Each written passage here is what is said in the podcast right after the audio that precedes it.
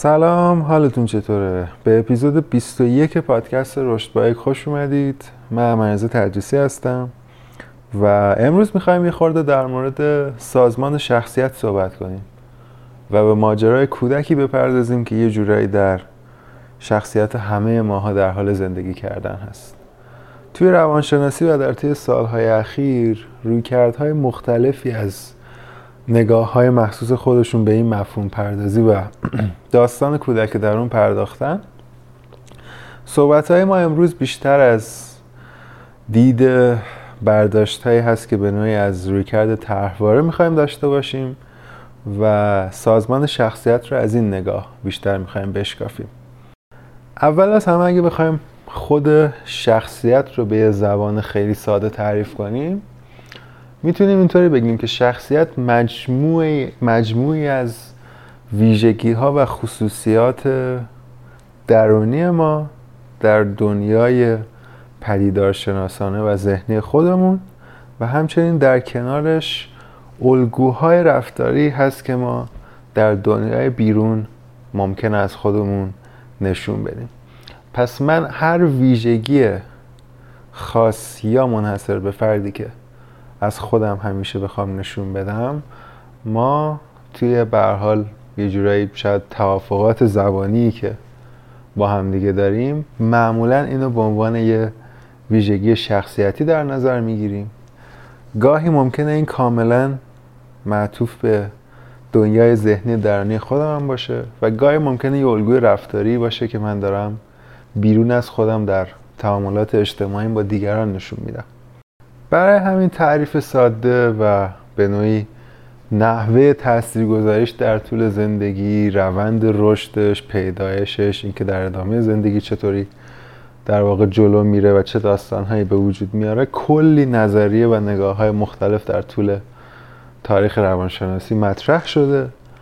به طور کلی الان حالا با تجمیع تمام اطلاعات و به نوعی داده های پژوهشی که الان در دسترسمونه می‌تونیم اینطوری بگیم که سازه شخصیت به طور کلی در طول زندگی سازه کاملا پویاست. به قول خارجی سازه کاملا داینامیکه. از همون بعد و تولد شروع داستان که این سازه شروع می‌کنه به شکل گرفتن ممکنه بره های خاصی نقطه های خاصی باشن که در طول زندگی تاثیر خیلی مهمی توی روند رشدی شخصیت ما بذارن. اما اینطوری نیست که مثلا شخصیت ما بخواد یک جایی توی نقطه خاصی رشدش کاملا متوقف بشه و دیگه ما هیچ گونه مثلا جهشی یا پیشرفتی به یه سمت بالاتر رو تجربه نکنیم. اگه به یه شکل دیگه بخوایم به قضیه نگاه کنیم با یه حالا استعاره ساده تر می‌تونیم شخصیت رو در اون مایه شخصیت هر فرد رو مثل یه خمیر ببینیم.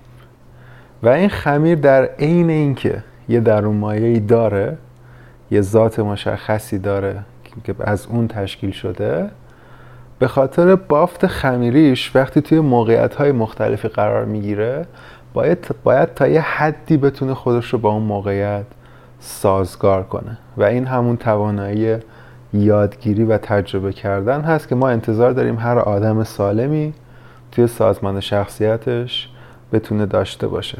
پس یه شخصیت سالم و متعادل تو هر سنی تو هر مقطعی وقتی توی یک بافت مشخص قرار می‌گیره تا یه حدی امکان یادگیری و اون تغییر شکل لازم تغییر بافت لازم رو داره. حالا هر زمان که ما می‌بینیم که این تغییر شکل دیگه اتفاق نمیافته. یا یادگیری اتفاق نمیفته یا اینکه می‌بینیم مثلا طرف انگار همیشه شخصیت ثابتی رو از خودش داره نشون میده ما این رو به مسابه یک اشکال در نظر می‌گیریم. و حتی در حالت حادترش اگه اینو توی تیف توی درجه شدید بخوایم دست بنده کنیم ما به این مشکلات مجموعه مشکلات میگیم یک اختلال شخصیت. و یک اختلال شخصیت مثل این میمونه که اون خمیری که گفتیم دیگه سفت شده. یا حداقل توی یه بافت های خیلی مشخصی سفت شده و دیگه تغییر شکل نمیده. و چون تغییر شکل نمیده ما میگیم که اون فرد یک اختلال شخصیت پیدا کرده. پس برخلاف خیلی از نظریه هایی که حالا مخصوصا در گذشته مطرح شده اینطوری نیست که شخصیت بخواد مثلا یک سازه ثابتی باشه که تا یک سن مشخصی رشد می‌کنه و دیگه از یه جایی به بعد تغییر نمی‌کنه. شخصیت همیشه باید امکان تا یه حدی تغییر و سازگاری با یک موقعیت رو داشته باشه. شخصیت سالم همیشه تا یه حدی پویاییش رو حفظ می‌کنه. اون در اون مایه تا یه حدی ممکنه مثلا تا حوالی 25 سالگی شک... 30 سالگی شک بگیره. اما این بدین معنا نیست که یک شخصیت شک گرفته. دیگه امکان یادگیری تغییر یا به قولی آداپته شده با موقعیت های مختلف رو نداره. حالا با این نگاه کلی نسبت به شخصیت و پویاییش و داستانهای به قول اولیه که در موردش می‌تونه وجود داشته باشه برسیم به مفهوم پردازی اصلی که می‌خوایم امروز در موردش صحبت کنیم. فرض کنید ما یه فردی داشته باشیم اسمش هم می‌ذاریم آریا. آریا از دوران کودکی تا دوران بزرگسالی در طی رشدش همینطور که داره بزرگتر میشه توی سازمان شخصیتش می‌تونه آریاهای مختلفی رو تشکیل بده. مثلا توی دوران خردسالی ممکنه شخصیتی که ما از آریا توی خونه می‌بینیم با شخصیتی که از آریا توی مدرسه می‌بینیم با شخصیتی که مثلا از آریا توی محیط بیرون از خونه موقع بازی کردن با دوستاش می‌بینیم یه تفاوت‌های خیلی ریزی داشته باشه. انگار که آریا بر اساس بافت یا موقعیتی که توش قرار گرفته اومده سه تا کرکتر مختلف رو به دنیا نشون داده. توی سازمان شخصیت یه همچین چیزی کاملا امکان پذیره و ما آدم های این قابلیت رو داریم که بر اساس بافت اجتماعی که توش قرار می‌گیریم گاهی حتی یک ماسکی رو بزنیم. یعنی من حتی اگه یک چیز درون مایه‌ای تحت عنوان خلق و خو حالا سرشت یه زمینه بیولوژیکی هرچی اسمی که روش بذاریم داشته باشم باز همین امکان برای من فراهمه که حتی برخلاف اون خلق و خو بر اساس یک موقعیت اجتماعی خاص یه ماسک متفاوت بزنم و یک کرکتر متفاوت به آدم های دیگه نشون بدم. و این داستان در طول زندگی همینجور ادامه داره. یعنی آریا مثلا وقتی نوجوان میشه مثلا وقتی میره یه ورزش خاصی رو شروع می‌کنه ممکنه کرکتری که تو اون ورزش و در حین حالا تمرین کردن بازی کردن از خودش نشون میده باز یه تفاوت های ظریفی با کرکترش در جاهای دیگه داشته باشه. آریا وقتی بزرگتر میشه مثلا وقتی وارد دانشگاه میشه وارد محیط کار میشه وارد روابط جدی میشه باز هم ممکنه بر اساس حالا اون نیازهایی که هر کدوم از این موقعیت ها میطلبه کرکترهای خاص خودش رو نشون بده.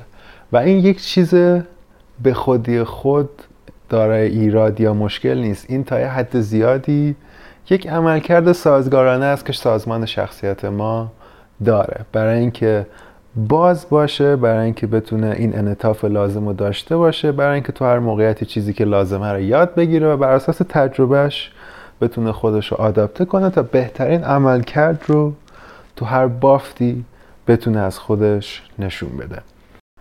حالا بر اساس روند رشدی کلی که ما در طول زندگی داریم می‌تونیم تو این سازمان این کرکترهای مختلف یا آریاهای مختلف رو زیر دو تا چتر کلی بیاریم. یعنی یه چتر اسمشو بذاریم آریای خردسال یا اون آریای کودکی که توی سن کودکی داره یاد می‌گیره این کرکترها رو بسازه. می‌تونیم اسم یه دونه دیگرش رو بذاریم. آریای نوجوان که توی بازه زمانی مثلا حدودا 11 12 سالگی تا 18 19 سالگی یه سری چیزها رو داره تجربه می‌کنه. و اسم چتر سوم هم بذاریم آریای بالغ یا بزرگسال.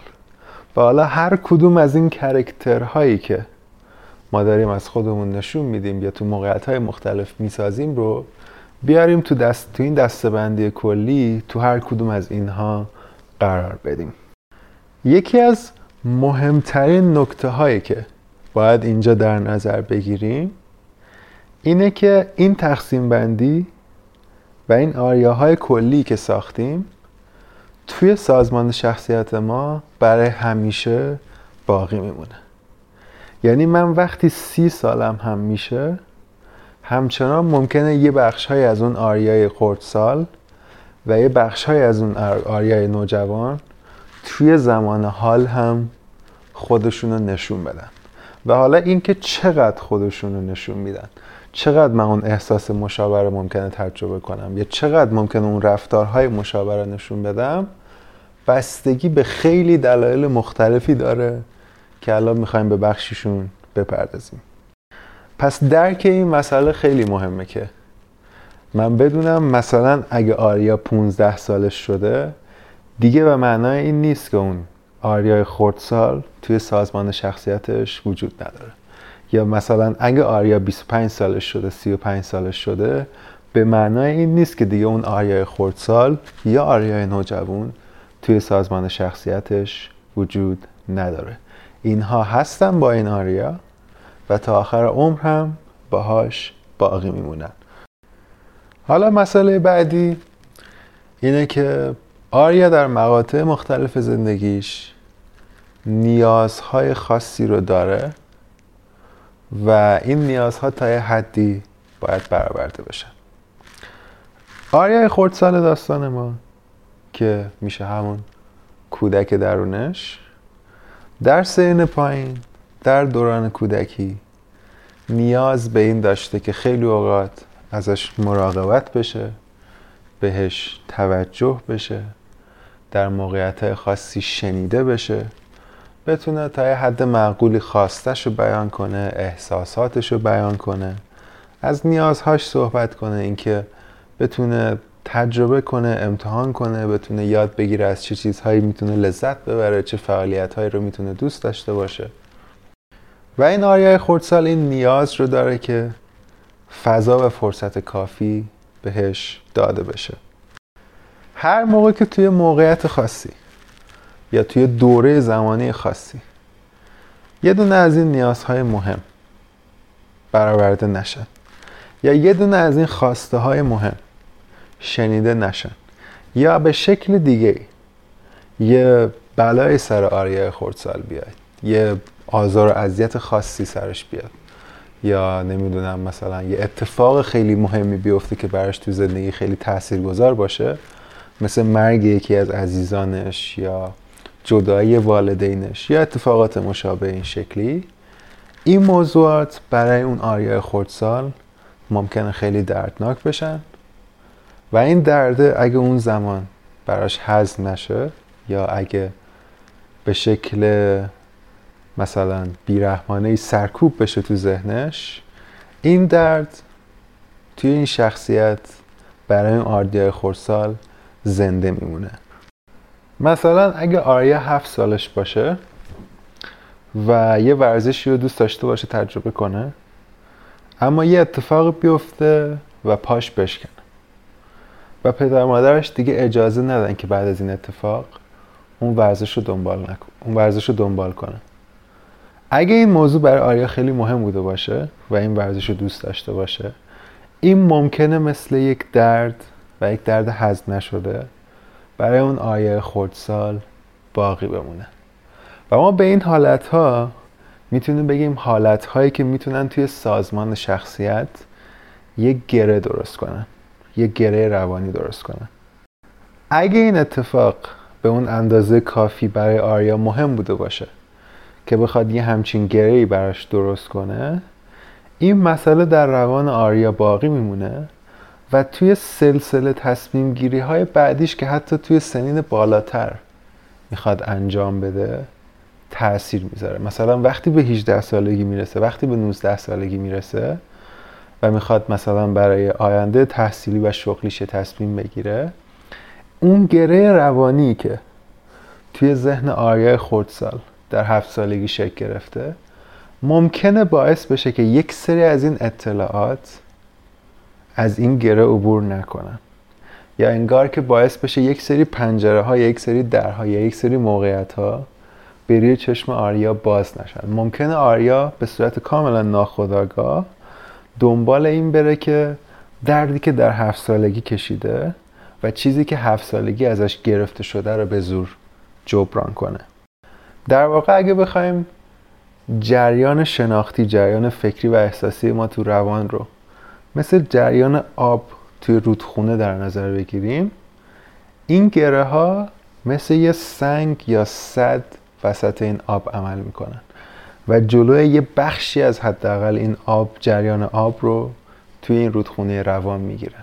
و وقتی سیالیت این جریان آب گرفته بشه اینها بازگشت می‌کنن ممکنه یه جا ایستا بشن ممکنه یه جا ساکن بشن و به خاطر از بین رفتن این سیالیت ممکنه علائم مشکلات روانی درست بشن. علائم مثل افسردگی، استراب، وسواس یا چیزهای شبیه به این. و این قضیه فقط زمانی می‌تونه حل بشه که ما این گره رو در روان اون آریا بتونیم باز کنیم. و باز کردن این گره مثل برداشتن اون سنگ از داخل اون آبه. انگار که وقتی اون سنگ برداشته میشه این فکر دوباره جریان پیدا می‌کنه. این آب دوباره جریان پیدا می‌کنه. و به حرکت در میاد. و وقتی دوباره به حرکت در میاد انگار که درهای جدید پنجره های جدید موقعیت های جدید دوباره به چشمش میان و به روش باز میشن. این گره ها به شکل های مختلف و بعضا منحصر به فرد یا مشترکی توی زندگی همه ماها می‌تونه اتفاق بیفته. گاهی مثالش مثل شبیه همین مثالیه که بهتون گفتم. گاهی یه بخش دیگه از اون گره ها یا به قولی سنگ هایی که توی این جریان قرار می‌گیره میشن گره هایی که ما اسمشو می‌ذاریم طرحواره. مثل طرحواره های مختلفی که مطرح شده مثل طرحواره ترد شدن طرحواره شکست طرحواره نقص و شرم و چیزهای شبیه به این. و خب از اونجایی که زندگی هم پیچیدگی خاص خودشو داره و ما ممکنه بعضا در معرض اتفاقات مختلفی قرار بگیریم و نیازهای مختلفمون برآورده نشه یا ممکنه مثلا خواسته های بعضا مهم مختلفی در مقاطع مختلف بوده باشه که شنیده نشده باشه. ممکنه ما وقتی به از لحاظ سنی حداقل از لحاظ سن تقویمی وقتی به دوران بزرگسالی می‌رسیم این کودک خردسال با انواع و اقسامی از این گره ها و سنگ های مختلف در جریان فکرش به دوران بزرگسالی می‌رسه. و خب وقتی تعداد این گره ها زیاد میشه ممکنه ما شاهد بیقراری و ناآرامی این کودک درون در دنیای بزرگسالی باشیم. حالا این اتفاق به چه شکلی میفته فرض کنید که مثلا آریای ماجرای ما 25 سالش شده. و توی 25 سالگی توی موقعیت های مختلف وقتی قرار می‌گیره خلاصه یه تجزیه تحلیل فکری باید انجام بده یه تحلیل شناختی باید انجام بده یه تنظیم هیجانی یا احساسی باید انجام بده تا بتونه حالا تو زندگی جلو بره برای مثلا روابطش یه تصمیم هایی بگیره برای زندگیش یه تصمیم هایی بگیره و داستان هایی که حالا یه جوون 25 ساله باید تجربه کنه معمولا حکایت اینطوریه. وقتی آسیب ها زیاد بوده وقتی گره ها زیاد بوده توی اون سازمان شخصیت آریا وقتی به 25 سالگی رسیده تعداد دفعاتی که اون آریای بالغ یا بزرگسال فعال میشه خیلی کمه. اکثر اوقات ممکنه ما ببینیم که یه فرمی از همون آریای خردسال یا نهایتا آریای نوجوونه که میاد بالا و توی لحظات مهم اون لحظه ای که حالا باید یه تصمیمی بگیره یا اون لحظه ای که مثلا باید یه حرف خاصی رو بزنه یا اون لحظه ای که باید یه جهت خاصی رو تعیین کنه برای یه موقعیتی این لحظه انگار آریای خردساله که با همه اون دردها و گره های روانی میاد و می‌خواد تصمیم بگیره. و خب وقتی این کودک آسیب دیده است وقتی برای این کودک به شکلهای مختلف اتفاقاتی افتاده که یک سری نیازهاش برطرف نشدن یک سری نیازهاش برآورده نشدن طبیعیه که نمی‌تونیم انتظار داشته باشیم این کودک بتونه تو اون موقعیت ها رفتار سالمی یا یک حالت ذهنی سالمی از خودش نشون بده. چون به زبان ساده این کودک آسیب دیده است. و وقتی این کودک آسیب دیده است قبل از هر چیزی نیاز به رسیدگی به آسیب هاش داره. نیاز داره تا در یک پروسه قرار بگیره تا زخمهاش دوباره باز بشن دوباره ترمیم بشن و این بار دیگه به طور کامل بسته بشن تا به اون شکل قبلی دیگه توی زندگی فعلیش و جریان زمان حال مداخله نکنن. اساسا ما آدم هم توی دوران کودکی یا دوران خردسالی در آسیب پذیرترین حالت ممکن خودمون قرار داریم. و توی دوران کودکی به طور طبیعی می‌تونیم انتظار داشته باشیم تا مراقبین اولیه ما بیان از ما مراقبت کنن. و تا حد امکان جلوی آسیب دیدن ما و ضربه خوردن اون جنبه آسیب پذیر ما رو بگیرن. حالا متاسفانه به دلایل مختلف خیلی اوقات مراقبین اولیه ما مثل والدین این کار رو خوب بلد نیستن انجام بدن یا نمی‌تونن به نیازهای کودک خوب رسیدگی کنن. یا نمی‌تونن یه سری از خواستهاش رو بشنون و بهش توجه کنن. یا حتی گاهی می‌بینیم که والدین خودشون آزارگر هستن و به یه شکلهای خاصی بچه رو اذیت می‌کنن. و خب به طور طبیعی ما هیچ وقت نمی‌تونیم انتظار داشته باشیم که یک کودک بتونه یاد بگیره خودش از خودش مراقبت کنه یا به نیازهاش رسیدگی کنه. یا بتونه به خواسته های خودش بشنوه یا به خودش توجه کنه. کودک همیشه نیاز داره تا این اتفاق از بیرون براش بیفته. و ما اصلا نمی‌تونیم به یک کودک به یک کودک خورده بگیریم که چرا یه همچین نیازی داره یا چرا یه همچین خواسته ای داره. توی دوران بزرگسالی وقتی بیشتر این کودک داره فعال میشه وقتی بیشتر این کودک آسیب دیده داره فعال میشه همچنان نگاهش رو به بیرون هست و منتظر تا یکی از بیرون بیاد ازش مراقبت کنه و به نیازهاش رسیدگی کنه و خواستهاش رو بشنوه و حرفاش رو بشنوه. و خب چون اون جنبه از شخصیت ما همچنان همون جنبه خردساله طبیعتا ما نمی‌تونیم انتظار داشته باشیم که اون کودک به نوعی بیخیال شه. و بخواد دیگه ما رو اینطوری اذیت نکنه. اون کودک انتظار داره تا یکی بیاد ازش مراقبت کنه. و خب تا یک سنی به صورت, به صورت طبیعی می‌تونه انتظار داشته باشه تا این مراقبت رو از بیرون دریافت کنه. مسئله اینجاست که وقتی ما می‌رسیم به دوران بزرگسالی حالا از اینجا به بعد دیگه یک شخصیت بالغ هم باید داشته باشیم یک شخصیت بزرگسال هم باید داشته باشیم. که تا حد زیادی دیگه از مراقبین اولیش مستقل شده. و حالا اون مراقبت از اون جنبه آسیب پذیر از اون کودک خردسال رو شخصیت بزرگساله که تا حد زیادی باید انجام بده. پس برای اون آریای 25 ساله و برای اون آریای خردسال آسیب دیده حالا یک آریای بزرگسالی باید بیاد و این مراقبت رو انجام بده. و مشکل خیلی از افرادی که حالا علایب مختلف مشکلات روانی رو دارن تجربه می‌کنن معمولا اینه که انگار حس می‌کنن براشون همچین چیزی تعریف شده نیست.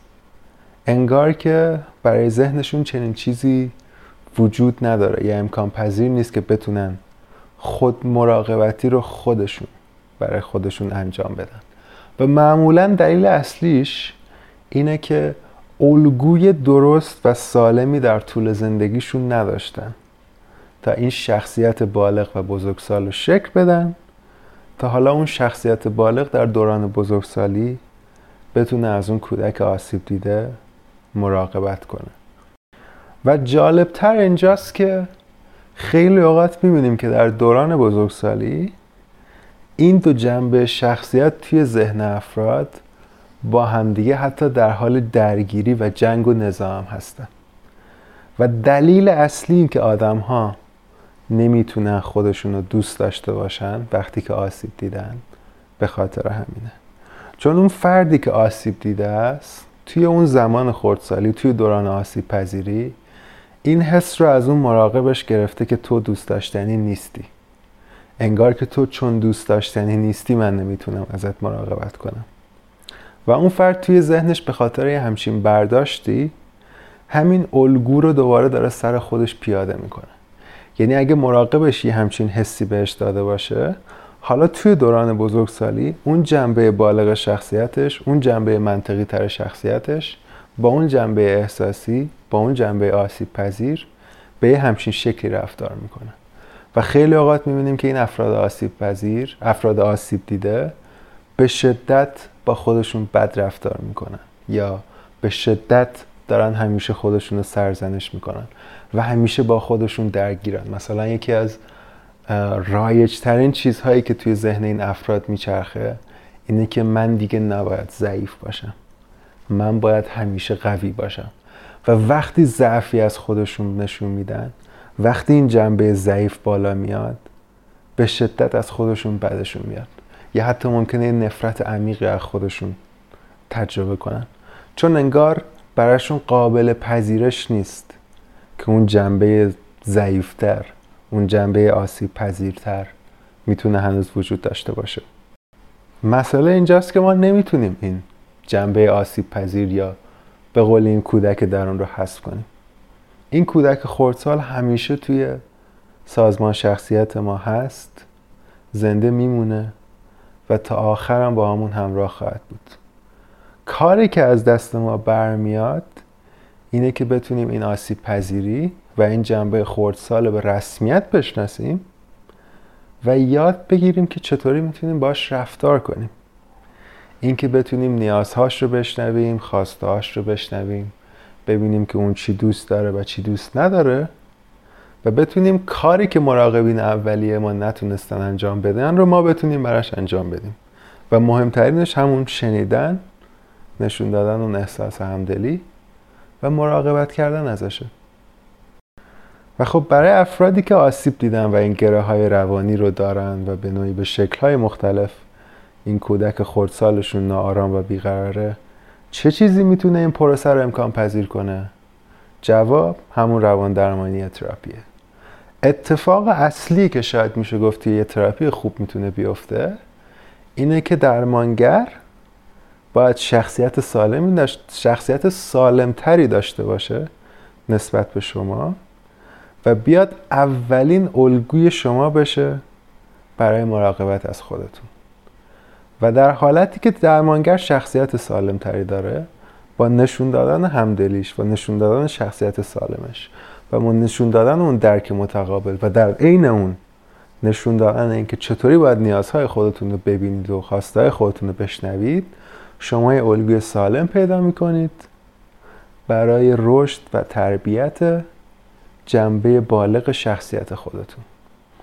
و معمولا توی تراپی موثر یا خوب توی حال روند نسبتا کند حداقل چند ماهه این شخصیت بالغ در درون سازمان شخصیت ما کم کم تربیت میشه کم کم رشد داده میشه کم کم فعالتر میشه و یاد می‌گیره که با این کودک درون به یه صلحی برسه. و از نقطه ای که این اتفاق کم کم میفته از نقطه ای که به نوع این تعامل متقابل و همدلانه بین کودک درون و جنبه بالغ اتفاق میفته و حاصل میشه ما شاهد بهتر شدن حال فرد هستیم. شاهد بهتر شدن عمل کردش هستیم. و به وضوح می‌بینیم که طرف به یک صلح درونی رسیده و دیگه می‌تونه خودش رو دوست داشته باشه. پس به نوعی تمام ماجرا و داستان تمام حالا این مطالب روانشناسی و تمام این چیزهایی که در مورد دوست داشتن خود و شفقت به خود و نمی‌دونم مهربانی با خود و صلح, درون و تمام این داستان ها ختم میشه به این. اینکه شما آسیب پذیری خودتون رو به رسمیت بشناسید بدونید که یه جنبه یه بخش مهمی از شخصیت شما. هنوز همون فرد بزرگسال فرد خردسالیه که توی دوران کودکی شکل گرفته و با شما هنوز هست. و اینکه بتونید اون کودک رو بپذیرید. همونطور که بوده. بتونید اون کودک رو دوست داشته باشید همونطور که هست و اینکه بتونید همیشه ازش مراقبت کنید. این بود داستان اپیزود امروز ما. امیدوارم که ازش لذت برده باشید و این ماجرا به دردتون بخوره. همچنین فراموش نکنید که این مسیریه که کاملا تغییرش در روان درمانی همواره و فراهمه. و اگه توی پروسه تراپی خوب قرار بگیرید شخصیت بالغ شما این امکان رشد رو داره که بتونه به نقطه ای برسه تا تو سازمان شخصیت شما فعالتر بشه و بتونه در نهایت از کودک درون شما بالاخره مراقبت کنه و اونو همونطور که هست دوست داشته باشه. امیدوارم همه شما یک روزی به این صلح درونی برسید و تجربهش کنید. مراقب خودتون باشید. تا اپیزود بعد. خدا نگهدار.